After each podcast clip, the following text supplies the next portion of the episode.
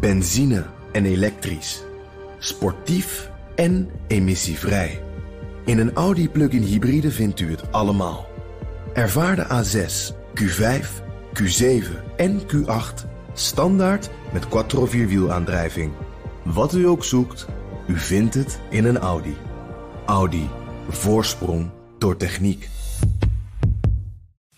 De column van Bernard Hammelburg.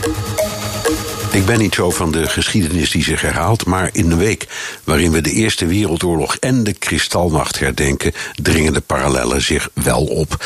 Nationalisten, vreemdelingenhaters, antisemieten, isolationisten, in de arena van perverse clubs zitten ze weer op de voorste rij. Veel mensen vrezen een herleving van de Koude Oorlog. Als je de definitie hanteert van de Spanjaard Don Juan Manuel uit de 14e eeuw, de eerste die de term gebruikte, zit er misschien iets in. Hij bedoelde het toenmalige conflict tussen christendom en islam. En dat die spanning er opnieuw is, kun je moeilijk ontkennen.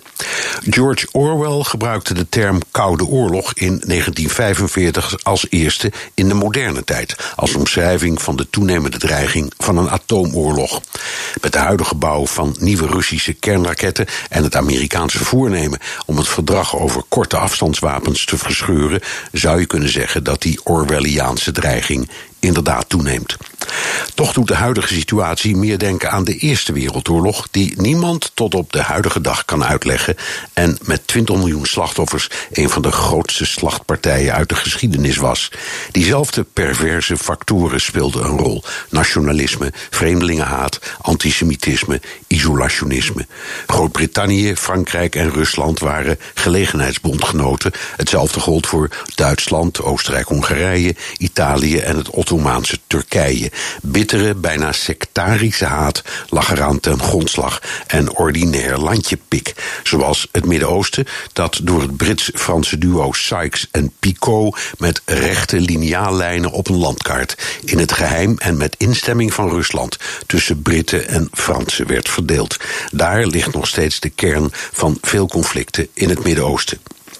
De huidige verharding in Europa en de teloorgang van de liberaal-democratie vertonen overeenkomsten met de opmaat naar de Eerste Wereldoorlog. Het toenemende racisme en antisemitisme roepen herinneringen op aan de opmaat naar de Kristalnacht. Het ligt allemaal in elkaars verlengde.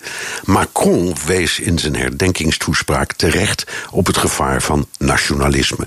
Oude duivels komen terug aan de oppervlakte, zei hij. Ze staan klaar om chaos en dood te zaaien.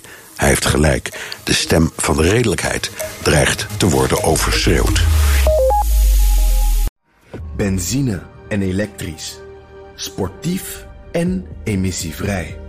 In een Audi plug-in hybride vindt u het allemaal. Ervaar de A6, Q5, Q7 en Q8 standaard met quattro vierwielaandrijving. Wat u ook zoekt, u vindt het in een Audi. Audi.